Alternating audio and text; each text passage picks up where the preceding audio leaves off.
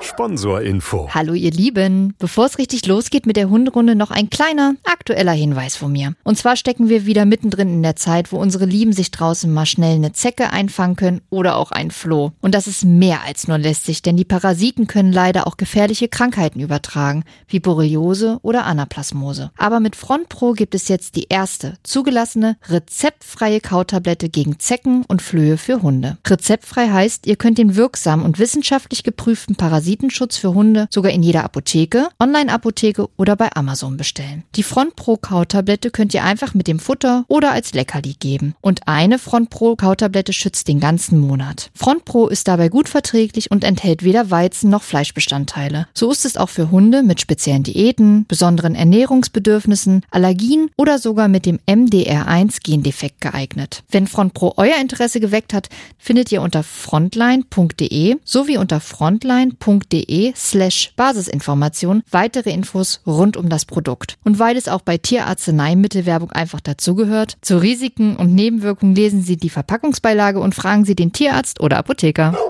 Sponsorinfo Ende. Hunderunde. Profi-Tipps vom Hundecoach. Herzlich willkommen zur ersten Hunderunde. Lisa, wir hatten uns zwar vorhin schon mal begrüßt, aber weil es auch unhöflich ist, einfach jetzt so einzusteigen, mache ich es doch einfach nochmal. Hallo Lisa. Hallo. Lisa, du bist Hundetrainerin, für die, die es noch nicht wissen, von der Hundeschule Hundeglück in Hannover. Wir sind gerade unterwegs auf einer Hunderunde. Ja. Sinnvollerweise machen wir das nicht alleine, sondern du hast auch die Protagonistin in deinem Leben ja, mit dabei. Genau. Magst du die mal kurz vorstellen? Ja, das ist meine fast zehnjährige alte Malinois-Hündin. Sie heißt Nala, ist ein belgischer Schäferhund, ist rehbraun und hat meiner Meinung nach die schönsten Augen. Weiß dein Mann das? ja, das müssen wir jetzt nicht so laut sagen. okay. Äh, was mich interessiert, weil es ja auch das Thema der heutigen Episode ist, welcher Hund passt zu mir? Wie hast du gemerkt, dass Nala der Hund ist, äh, der zu dir passt? Ja, ich glaube, wie das fast jeder macht. Am Anfang hat man sich vielleicht eine Checkliste gemacht und habe dann so Sachen abgewogen, habe Sachen für mich festgestellt, was man so erwartet. Mhm. Und darüber, glaube ich, findet jeder so irgendwie seine Linie und den Hund, der vermeintlich gut zu einem passt. Ist jetzt vielleicht schon ein bisschen her, aber kannst du dich noch erinnern, was du da so draufgeschrieben hast? Ja, um ehrlich zu sein, habe ich drauf geschrieben, wie soll mein Hund aussehen? Also was. Klingt jetzt erstmal ein bisschen oberflächlich, finde ich. Entschuldige, will dir da nicht zu nahe treten, aber. Ist es vielleicht auch, aber ich glaube, genauso wie Menschen kommen Hunde einen auch übers Äußerliche näher und man ja. findet Hunde vielleicht sympathisch oder nicht sympathisch. Was natürlich noch drauf stand, ja ist, was bringt oder soll der Hund für Charaktereigenschaften mitbringen? Ist es eher ein gemütlicher Hund? Ist es eher ein aktiver Hund? Soll er mich begleiten auf der Arbeit? Soll er mich vielleicht als Sportpartner oder Partnerin begleiten? Ist es vielleicht eher ein Familienhund? Oder ist es ein Hund, der vielleicht Haus und Hof gut, vielleicht auch nachts bewachen soll? Ich denke, das sind so grobe Anhaltspunkte, an die man sich halten kann und dann findet man eigentlich schon Rassen, die dem Ganzen näher kommen. Ah ja, Rassen ist dabei das Stichwort. Doch bevor wir dann auf Charaktereigenschaften und Rassen zu sprechen kommen, würde ich gerne nochmal vor so die, ja, die harten Fakten abarbeiten, bevor man sich dann sozusagen an das Schöne machen kann und um sich mit dem Hund tatsächlich wie er ist auseinandersetzt. Da ja. gibt es ja die beiden Faktoren Zeit, ganz wichtig, mhm. und Geld auch nicht ganz unwichtig, ja. oder? Ja, absolut. Ein Hund kostet Geld, das ist einfach so. Der Hund kostet Geld in der Erstanschaffung, ja. der Hund kostet Geld in der Erstausstattung und dann hat ein Hund natürlich laufende Kosten, wie vielleicht gegebenenfalls Tierarztkosten oder Versicherungen, aber natürlich auch Futter, ja. was man nicht vergessen darf und gegebenenfalls Hundeschule oder Aktivitätskosten. Können wir das vielleicht mal, ich weiß, das ist schwierig im Einzelfall, aber damit man so ungefähr eine Richtschnur im Kopf hat, ein bisschen beziffern, was das bedeutet, Anschaffungskosten auf der einen Seite und laufende Kosten auf der anderen Seite. Ja, also es kommt ein bisschen drauf an, ein Tierschutzhund oder ein Tierheimhund, die sind von der Erstanschaffung nicht ganz so intensiv wie ein Hund, der direkt vom Züchter kommt. Wenn man das jetzt mal monatlich runterbricht, kommt es immer noch darauf an, hat man einen großen oder einen kleinen Hund. Warum ist das so? Ein großer Hund frisst mehr als ein kleiner Hund, ja. deswegen hat man da einfach schon mehr Ausgaben. Ich denke, man kann so zwischen 100 und 250 Euro sollte man einrechnen. Im Monat jetzt an laufenden Kosten ja, genau. und Anschaffungskosten? Ähm also vom Züchter, wie gesagt, kommt ein bisschen auf die Rasse ja. drauf an. Es gibt einfach so Moderassen, die sind teurer. Es gibt Rassen, die so von, will von bis? keiner. Von 1000 bis 3500. Aber es geht tatsächlich bei 1000 dann erst los nicht erst, aber mittlerweile würde ich sagen, die meisten guten Züchter, die einen guten Stammbaum vorlegen können, haben einfach ihren Preis und der natürlich auch berechtigt ist. Ähm, ich habe ja auch Erfahrung mit Hunden, ist leider schon eine Weile her, aber wir in der Familie hatten mehrere Hunde und da bin ich mir ziemlich sicher, dass wir da seinerzeit keinen Cent für bezahlt haben oder Pfennig, weil das waren Mischlingshunde, die irgendwo vom Bauernhof kamen, wo die Schwangerschaft oder äh, Trächtigkeit, glaube Ja, ich, ist besser, ja. ne? Wo die Trächtigkeit der Hündin jetzt auch nicht unbedingt geplant war und die froh Mhm. waren, das in liebevolle Hände abgeben zu können. Ja, ist das klar. heute nicht mehr so? Das gibt es natürlich immer wieder. Man muss einfach nur darauf achten, was will man selber, welche Anforderungen stellt man und was ist man bereit auszugeben. Zeit und Geld, über Geld hatten wir gesprochen. Zeit, denke ich, eine schwierig zu beantwortende Frage. Wie Absolut. viel Zeit braucht mein Hund, um dass ich ihm auch gerecht werden kann? Ja, ich glaube, das ist wirklich schwer zu beantworten.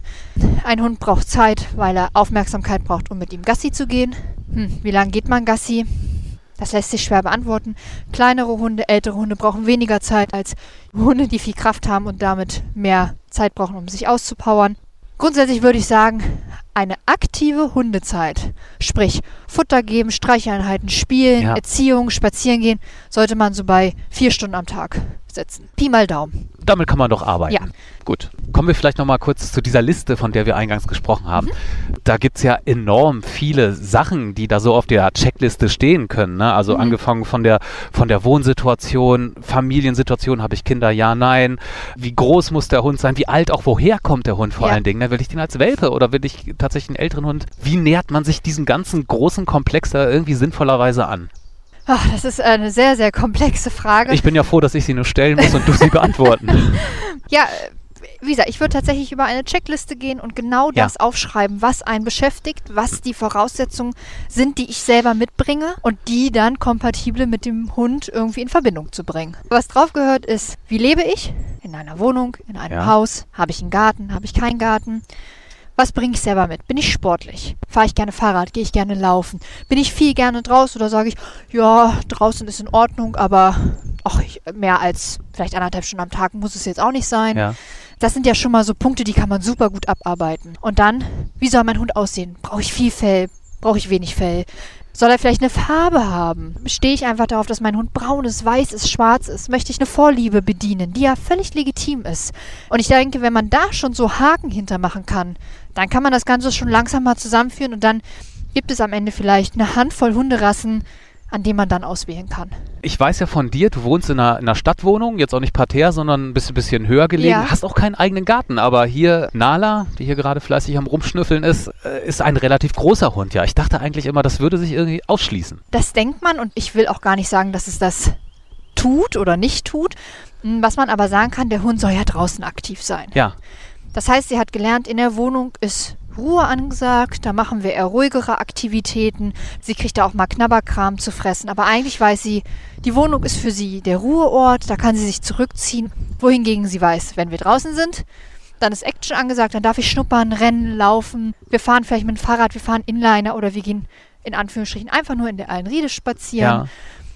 Und damit kann sie das super gut akzeptieren und damit ist es egal, ob ich in einer Wohnung wohne, die zwei Zimmer oder vier Zimmer hat, oder in einem Haus mit oder ohne Garten. Es ist Okay. immer das, was der Hund gewohnt ist. Aber das werden wir sicherlich noch in späteren Episoden besprechen. Wir sind jetzt ja noch vor dieser Phase eigentlich, wo man Ja. den Hund erzieht. Wir wollen ja erstmal einen anschaffen und feststellen, welcher Hund zu mir passt. Du hattest vorhin von Rassen gesprochen. Es gibt ja Rassen, die gelten ein bisschen als pflegeleichter Ja. und andere, die gelten eher so als fordernder. Ja, absolut. Machen wir uns mal das Beispiel der Jagdhunde bewusst. Ja? Jagdhunde sind einfach Hunde, die Also, Nale hat gerade eine Rolle rückwärts gemacht, deswegen. Ähm, machen wir uns das Ganze mal am Beispiel der Jagdhunde fest. Jagdhunde sind einfach Hunde, die fordern relativ viel, sind meist sehr jagdlich ambitioniert unterwegs. Das heißt, so ein Spaziergang durch den Wald, durch die Feldmark oder wo auch immer, kann mitunter mit sehr viel Arbeit verbunden sein, weil Mäuschen, Hasen oder Rehe vorbeiflitzen. Mhm. Dem Ganzen muss man gewachsen sein. Dem Ganzen muss man was entgegensetzen, den Hund umlenken oder ihn erklären, du darfst das aber vielleicht nur zu bestimmten Zeitpunkten. Ein Hund, der vielleicht diese jagdlichen Ambitionen nicht so ausgeprägt hat, ist vielleicht leichter zu erziehen. Was gibt's da sonst noch so für zentrale Eigenschaften, die ein Hund hat? Jagdtrieb höre ich jetzt raus. Ja. Was würde noch so in diese Reihe passen, nach der ich mir vielleicht die passende Rasse zu meinem Leben aussuchen kann? Ja, es gibt natürlich ganz ähm, allgemein noch gesagt die Hütehunde. Aha. Da fallen diese ganzen Schäferhunde rein. Ähm, dann gibt es noch die ganzen Australian Shepherds, das sind auch Hütehunde oder Treibhunde. Das sind eher so die Arbeitshunde, die fordern, die wollen, die wollen was unternehmen, die wollen was erleben. Ja. Ja, und dann gibt es die Gesellschaftshunde, die heißen tatsächlich so, weil sie eher für die Gesellschaft da sind. Die haben jetzt kein spezielles Zuchtziel mehr. Äh, Das sind dann französische Bulldoggen oder die, die Malteser, die einfach für die Familie da sind, ohne spezielle Aufgaben erfüllen zu müssen. Kann man sagen, dass so der Gesellschaftshund eher so der gemütlichere Typ ist? Oh nee, das kann man tatsächlich nicht. Ah, okay. Also ich kenne genügend ähm, Australian Shepherds, die grundsätzlich relativ gemütlich unterwegs sind. Die sagen, ja, wir können Fahrrad fahren, aber wir müssen das auch nicht. Und es gibt genügend ähm, französische Bulldoggen, die totale Kraftpakete sind und die es lieben, 10 Kilometer am Fahrrad zu rennen. Also das kann man echt nicht sagen. Das wäre klischeehaft und das passt wirklich nicht.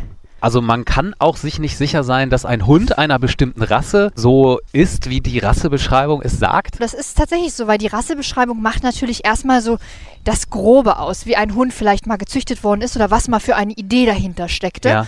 Aber es ist immer unterschiedlich vom Charakter und der Charakter formt am Ende den Hund und macht ganz viel aus. Es kann man einfach, weiß man im Ist Vorfeld eine einfach Blackbox, das ja, kann man genau. nicht aus. Es sei denn, es sei denn, man holt sich halt einen erfahren älteren Hund aus dem Tierheim zum Beispiel. Genau. Was da natürlich immer dagegen spricht, ist, man weiß vielleicht nicht, was hat der Hund schon erlebt. Wenn man das alles weiß, ist das toll. Aber es gibt genügend Hunde, die sitzen im Tierheim oder kommen vielleicht auch aus dem Tierschutz. Da weiß man einfach nicht, was haben die erlebt, was bringen die für Erfahrungen mit. Alles Dann klar. kann das genauso eine Blackbox werden. Das heißt, nur weil ich mir jetzt vielleicht eine Rasse aussuche, vielleicht den Dackel, er ist klein, ich möchte jagen, aber vielleicht nicht so richtig, er ist handlich, kann das ein Kraftpaket sein und fordert ordentlich. Es kann aber auch eine kleine Schlaftablette zu Hause sein. Das ist, das bringt einfach der Charakter mit sich. Das ist wie bei uns Menschen. Du hast gerade ein schönes Wort gesagt, handlich. Das scheint mir auch noch ein, ein wesentlicher Faktor irgendwie zu sein. Ja. Einfach ganz banal. Einen kleinen Hund kann ich mal auf den Arm nehmen und von A nach B tragen. Äh, Absolut. Mit Nala wäre das schon ein bisschen schwieriger. Ja, Nala kann ich vielleicht mal 30 Meter tragen und dann verlassen mich aber auch meine Kräfte. Aber natürlich, keine Frage. Kleine Runde kann man gut tragen. Vielleicht auch, wenn man älter ist oder wenn man vielleicht noch zwei Kinder dabei hat, dass man dann vielleicht sagt, man holt sich eher einen kleineren Hund, weil das handlicher ist. Ist es dann so, dass Leute auch vielleicht schon mit dieser Frage dann auch zu dir kommen, also zur Hundetrainerin gehen, obwohl sie noch gar keinen Hund haben? Ja, absolut. Also es gibt immer wieder Anfragen mit, ich habe diese Idee, passt das denn? Und dann geht man die Ideen durch, schlägt vielleicht drei, vier Hunde vor, die man sich als Hundetrainer gut vorstellen kann, die vielleicht so in die Beschreibung passen. Vielleicht auch Vorschläge, die gar nicht so das erfüllen, was die Kunden zwangsläufig Okay. gesagt haben, wo man aber vielleicht trotzdem das Gefühl hat, das könnte passen. Ganz oft ist dann schon was dabei. Oder es bringt viele Kunden nochmal dazu, oh, wir gucken nochmal in eine ganz andere Richtung. Ja, um das abzuschließen, unterbrich mich, wenn du nicht einverstanden bist, aber so wie ich das sehe, muss man ganz am Anfang, bevor man sich mit der Frage auseinandersetzt, welcher Hund passt zu mir, da muss man doch den Kopf anschalten und sagen, okay, dieses Zeitbudget habe ich, passt ein Hund in mein Leben? Ja, nein, ganz große Frage. Wenn man diese Frage guten Gewissens mit einem Ja beantworten kann, dann geht die Suche weiter, dann gucke Ja. ich aufs Geld und dann bin ich schon an einem Bereich, wo ich vielleicht meinen Bauch befragen kann. Was will ich? Was passt zu mir? Warum auch immer. Wobei habe ich ein gutes Gefühl. Ja, genau. Gut, ich hoffe, wir konnten euch dabei helfen, sich dieser Frage, welcher Hund passt zu mir, ein Stück weit zu nähern mit Kopf und Bauch. Wir hören uns dann in der nächsten Episode wieder, die dann folgerichtig sich darum dreht, die- ersten Tagen dann mit Welpen. Na, es ist nicht ganz folgerichtig, ich kann mir auch einen älteren Hund holen, aber wie man die ersten Tage mit einem, tatsächlich mit einem Welpen gut bestreitet, wie man das vorbereitet und worauf man dort achten kann. Es geht jetzt aber nicht immer so weiter, dass wir hier die Hund-Mensch-Beziehung quasi äh, chronologisch nachzeichnen. Wir werden hier in der Hunderunde alle möglichen Themen rund um den Hund besprechen und da seid auch ihr da draußen gefragt. Wir möchten euch nämlich ganz herzlich dazu einladen, uns Feedback zu geben, äh, Fragen zu fragen, wenn vielleicht noch was unklar geblieben ist oder ihr könnt uns auch sehr gerne verraten, welche Themen euch besonders interessieren. Dafür haben wir erstmal eine Mailadresse eingerichtet und die lautet podcast.antenne.com. Nochmal zum Mitschreiben. podcast.antenne.com. Wir freuen uns über jede Mail, aber erstmal freue ich mich dann auch auf unsere zweite Hunderunde. Dann, wie gesagt, zu den ersten Tagen mit Welpen. Auf Wiederhören. Ja, bis zum nächsten Mal. Hunderunde. Eine Produktion von Antennen Niedersachsen.